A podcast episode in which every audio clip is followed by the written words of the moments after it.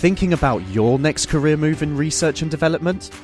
Then it's time to make your move to the UK. The nation that's investing 20 billion pounds in R&D over the next 2 years. The nation that's home to 4 of the world's top research universities. The nation where great talent comes together. Visit gov.uk forward slash great talent to see how you can work, live, and move to the UK. Say hello to a new era of mental health care. Cerebral is here to help you achieve your mental wellness goals with professional therapy and medication management support. 100% online. You'll experience the all new Cerebral Way, an innovative approach to mental wellness designed around you. You'll get a personalized treatment plan from a therapist, prescriber, or both in a safe and judgment free space. Your cerebral therapist or prescriber will outline a customized plan with clear milestones along the way so you can get to feeling your best. With Cerebral, you're not alone in your mental health journey. We're here to empower you to live a fulfilling life. So take that first step towards a brighter future and sign up today at cerebral.com slash podcast and use code ACasts to get 15% off your first month. Offer only valid on monthly plans. Other exclusions may apply. Offer ends July 31st, 2024. See site for details.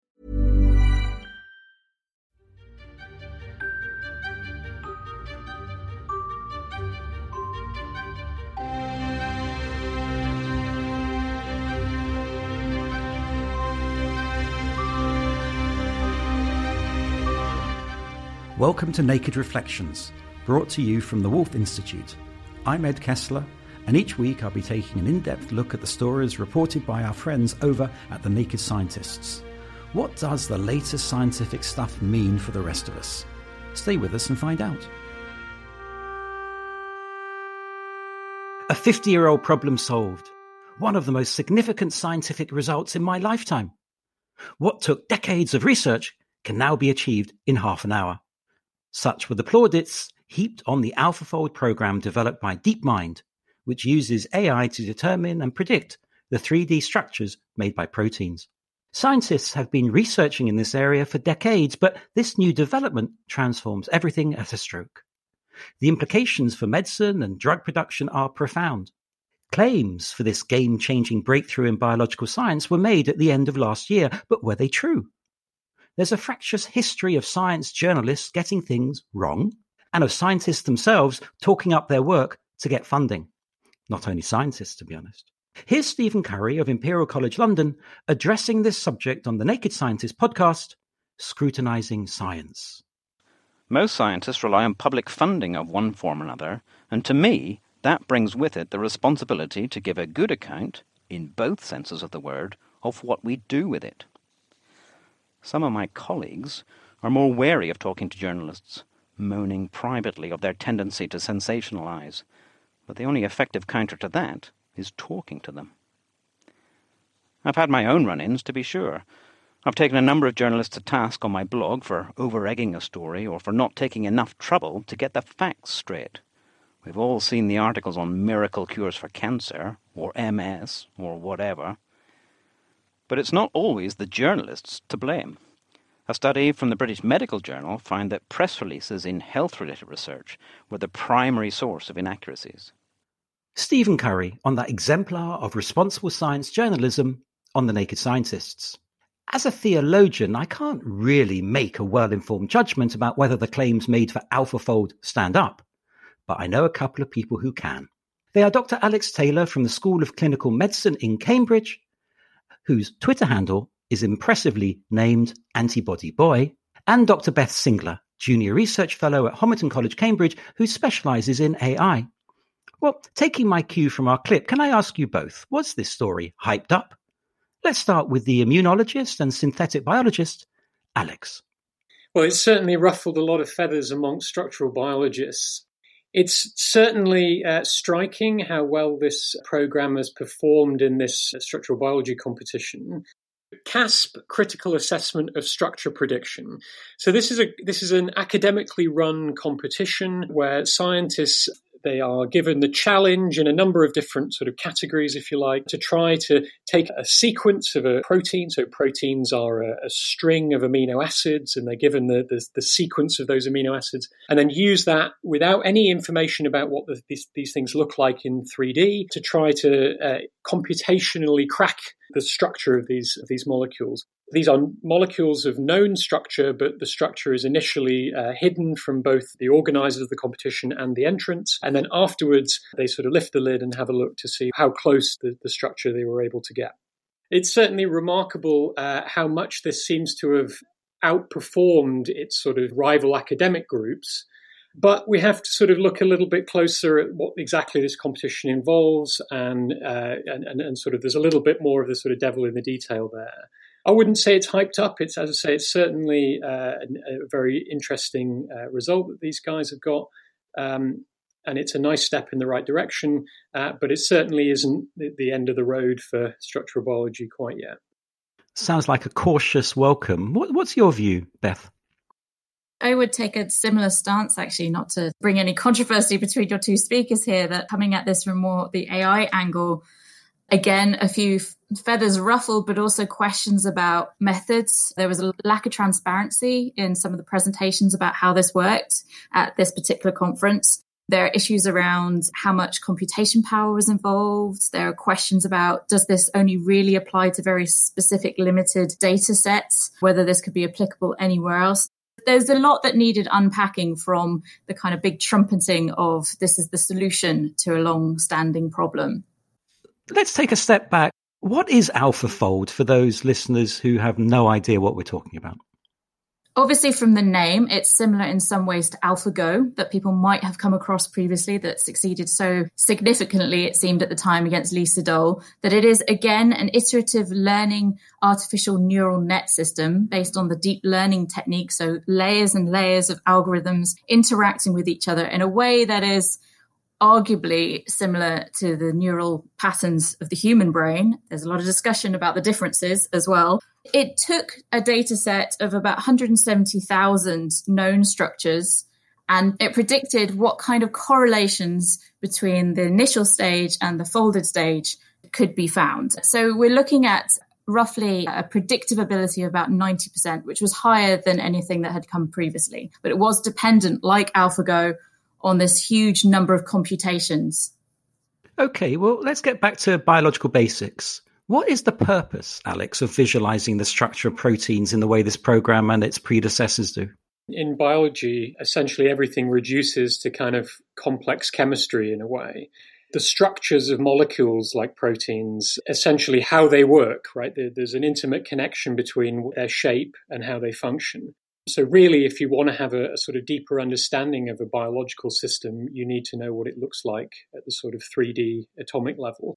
I've sort of overheard some of my colleagues from my old lab, the LMB, sort of facetiously remark over coffee that sometimes a structure is really just the kind of icing on a cake and that you know you can get a lot of insights just from old fashioned biochemistry methods but really, you know, in a way, seeing is believing, and it's always a, a, real plus. And often the insights you get some unexpected insights from then seeing like what these things actually look like in in 3D. And, and obviously, we don't have microscopes that are powerful enough to show you that, so you have to sort of deduce it from various sort of data. And Beth, as an anthropologist, what's been the wider reaction beyond the scientific community? Is there a fear of this? Is this sort of demonstrating the sort of apocalyptic domination of science or what?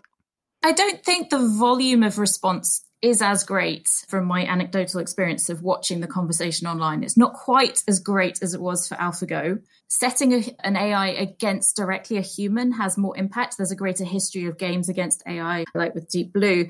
But there still were those apocalyptic responses. I saw a few people online suggesting that the next stage after this would be AI in charge of creating their own proteins, creating their own physical forms, taking over the world. You know, these narratives drawn from science fiction pop up again and again. Maybe we should give them a chance. They well, might come up with a better world.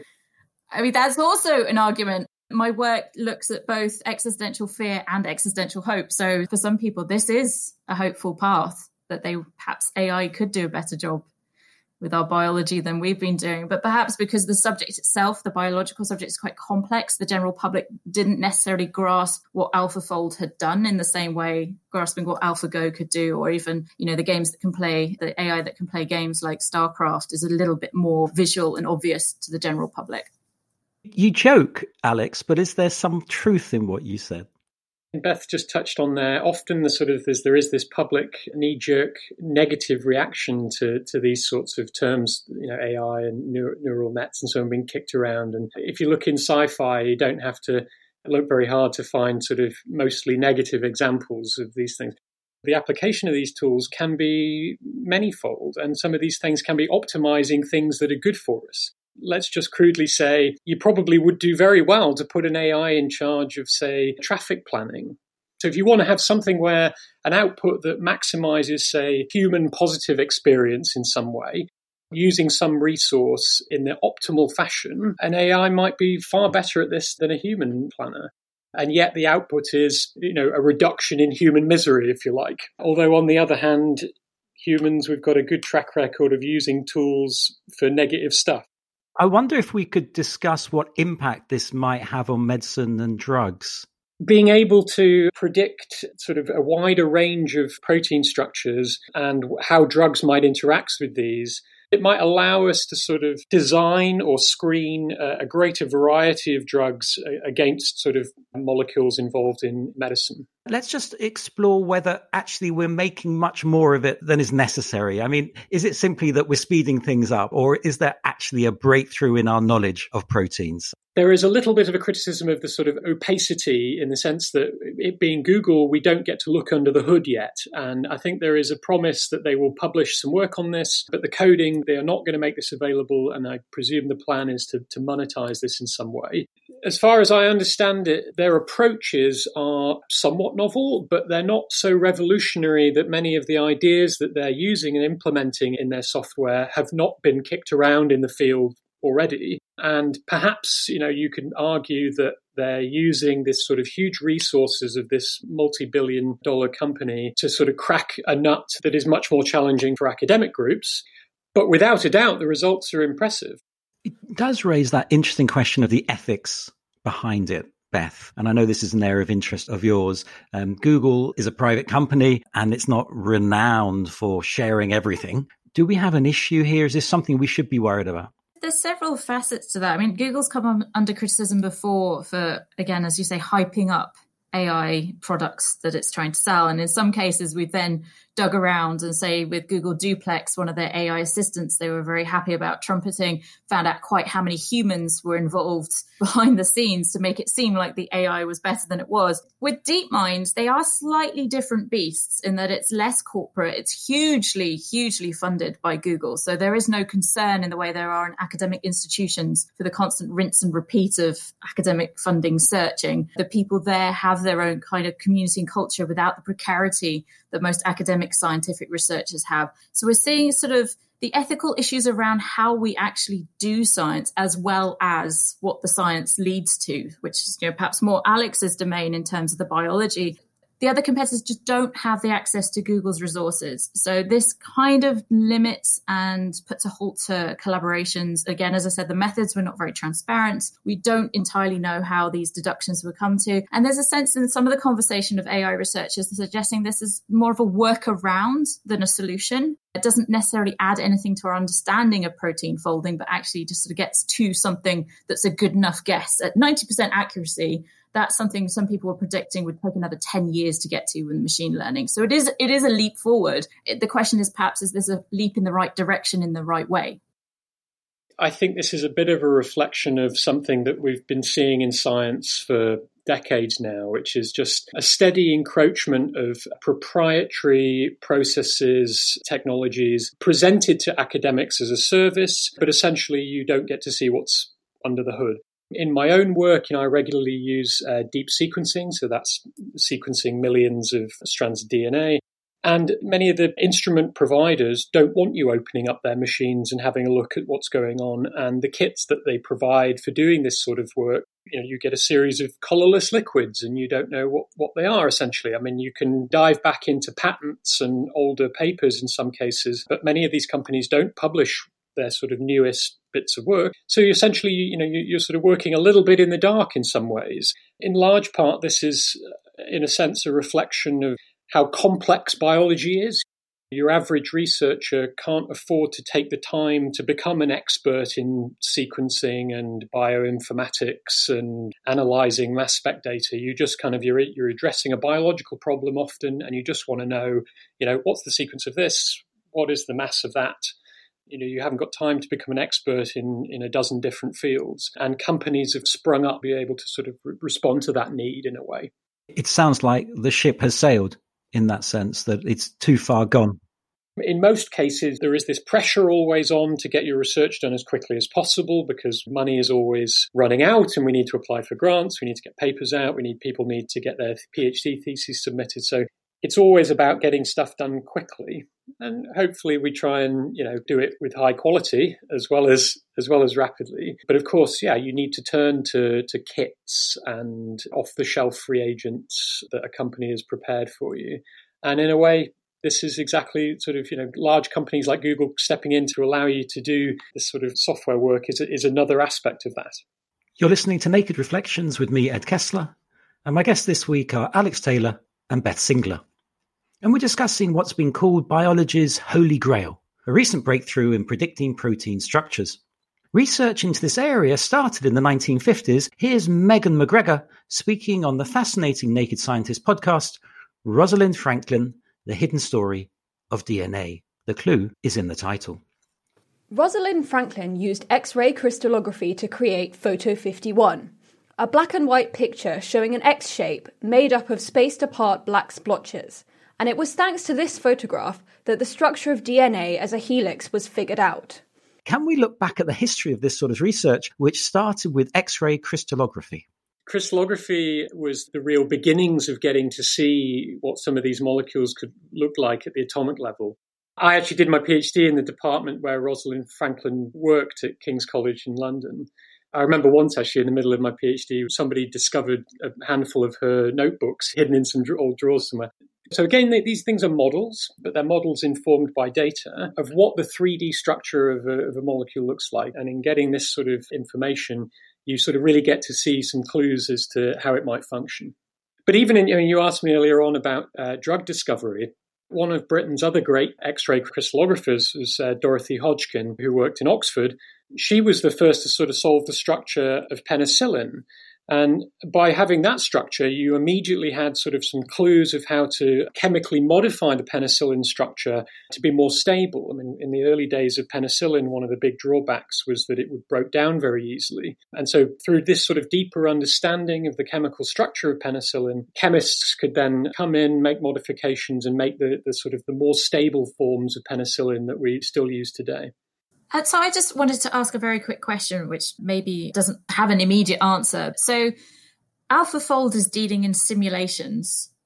Is that significantly different to seeing the a visualization of the structure of DNA versus simulating it in a computer scenario? I mean, I'm not a crystallographer, but that's a different process. Does that make a difference to how we have a scientific discovery?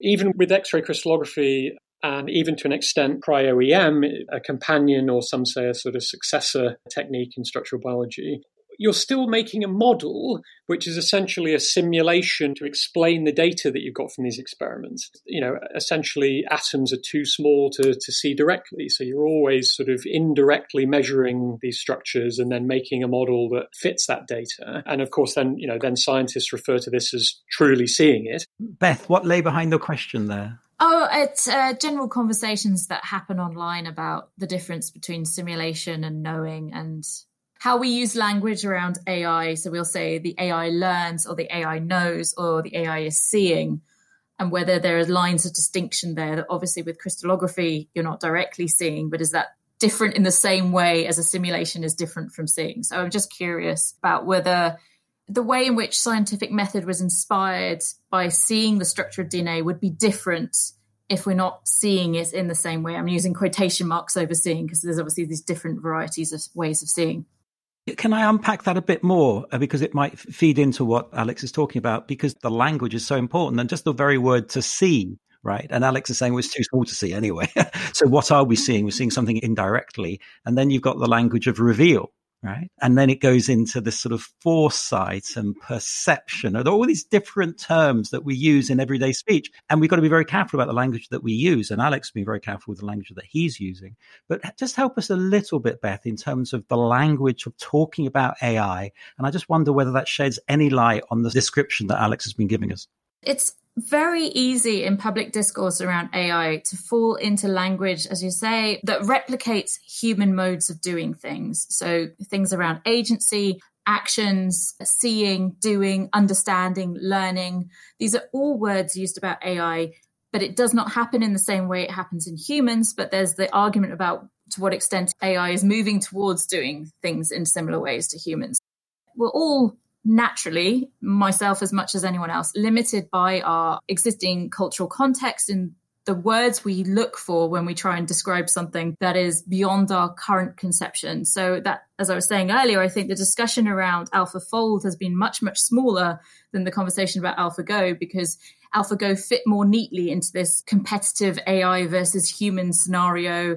Go itself had a whole history of language around divine moves and a history and development that kind of set up the scene for what was happening for the story we wanted to tell. And this was very apparent in the press at the time. And we see some of this in the press around AlphaFold. So there's the way it's been described as a holy grail of biology, which, you know, instantly my little antennas go because I, I find the use of religious terminology in particular in AI discourse very, very interesting. But I think with terms like Holy Grail or quantum leap or, or the other hyped up terms that are coming out, it comes with a cultural baggage as well. Holy Grail, from my perspective, in the pop culture discussion around the Holy Grail rather than the more spiritual religious discussion, it can be emblematic of a fool's quest. So for the Arthurian legends, for me in particular, Indiana Jones and the Last Crusade, my son's named after Indiana Jones.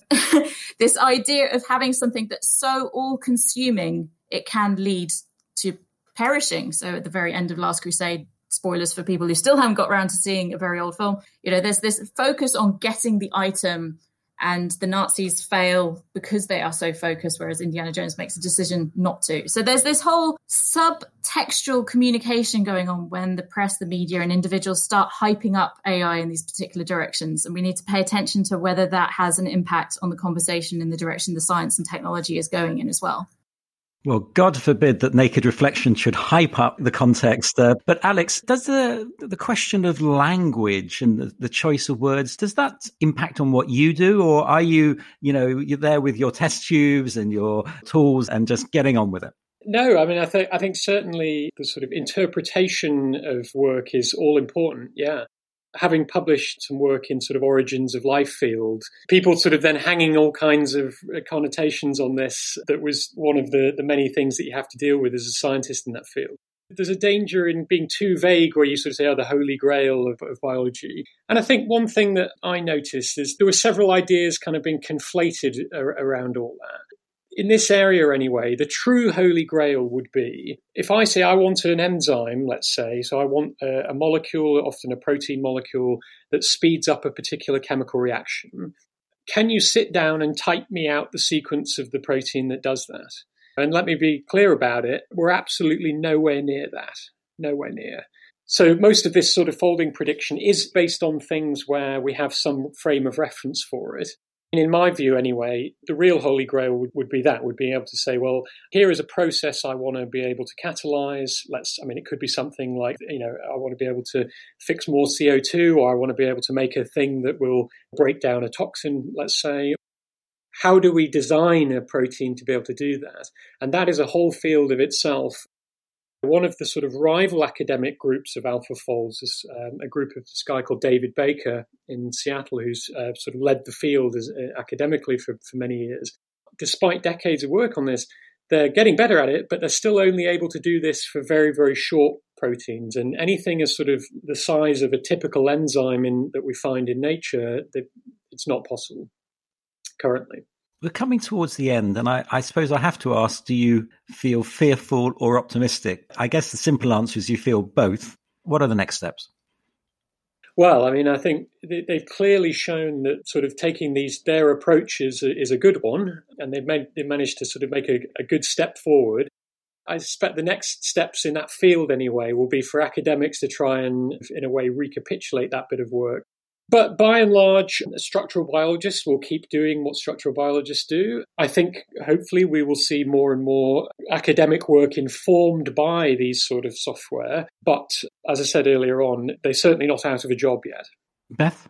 Yeah, so I think what's fascinating about DeepMind in particular is the way they almost seem to have, at least looking from the outside, a list of big problems that they think AI and deep learning in particular can sort, and they're almost sort of ticking them off one by one. And it's still unclear, and perhaps it's also unclear to Google to a certain extent, how this rolls out beyond these big splashes of you know pedals into into the pond and all the reverberations that have the impact on the discourse. But it's still very much the experimental phase. And Google, as we said, has, put billions and billions of dollars into DeepMind that has to start at some point ringing back out. And if the stated aim of DeepMind, as they have on their website, is to solve the problem of intelligence, and this is the path that they're taking, there's still going to have to be a step in between where Google sees some sort of return on all these small pebbles into the pond and the big problems that DeepMind's been focused on. So, I, I mean, I, I absolutely think in the next year or so we'll have another big announcement about another super long standing scientific or technological problem that DeepMind has solved in some way, but it's whether that just continues until Google sort of calls ends on it and says you're not actually getting to intelligence like we wanted you to. Well, there we are. I'd like to thank my guests, Alex Taylor and Beth Singler, for sharing their expertise with us, and I'd like to thank you for listening. We'd love to hear from you at nakedreflections at woolf.cam.ac.uk. We'd like to know what you think of the show. And if you want to hear more of our groundbreaking podcasts, you can catch up with our back catalogue. There are episodes on conflict resolution, grief, the American election, and many, many others. You can subscribe to the Naked Reflections podcast wherever you access your podcasts or at nakedscientists.com slash reflections. I'll be back next week with some more guests.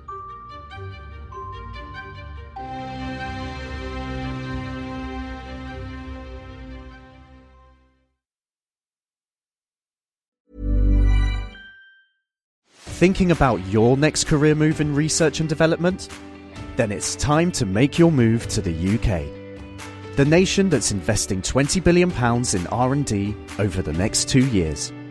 The nation that's home to 4 of the world's top research universities.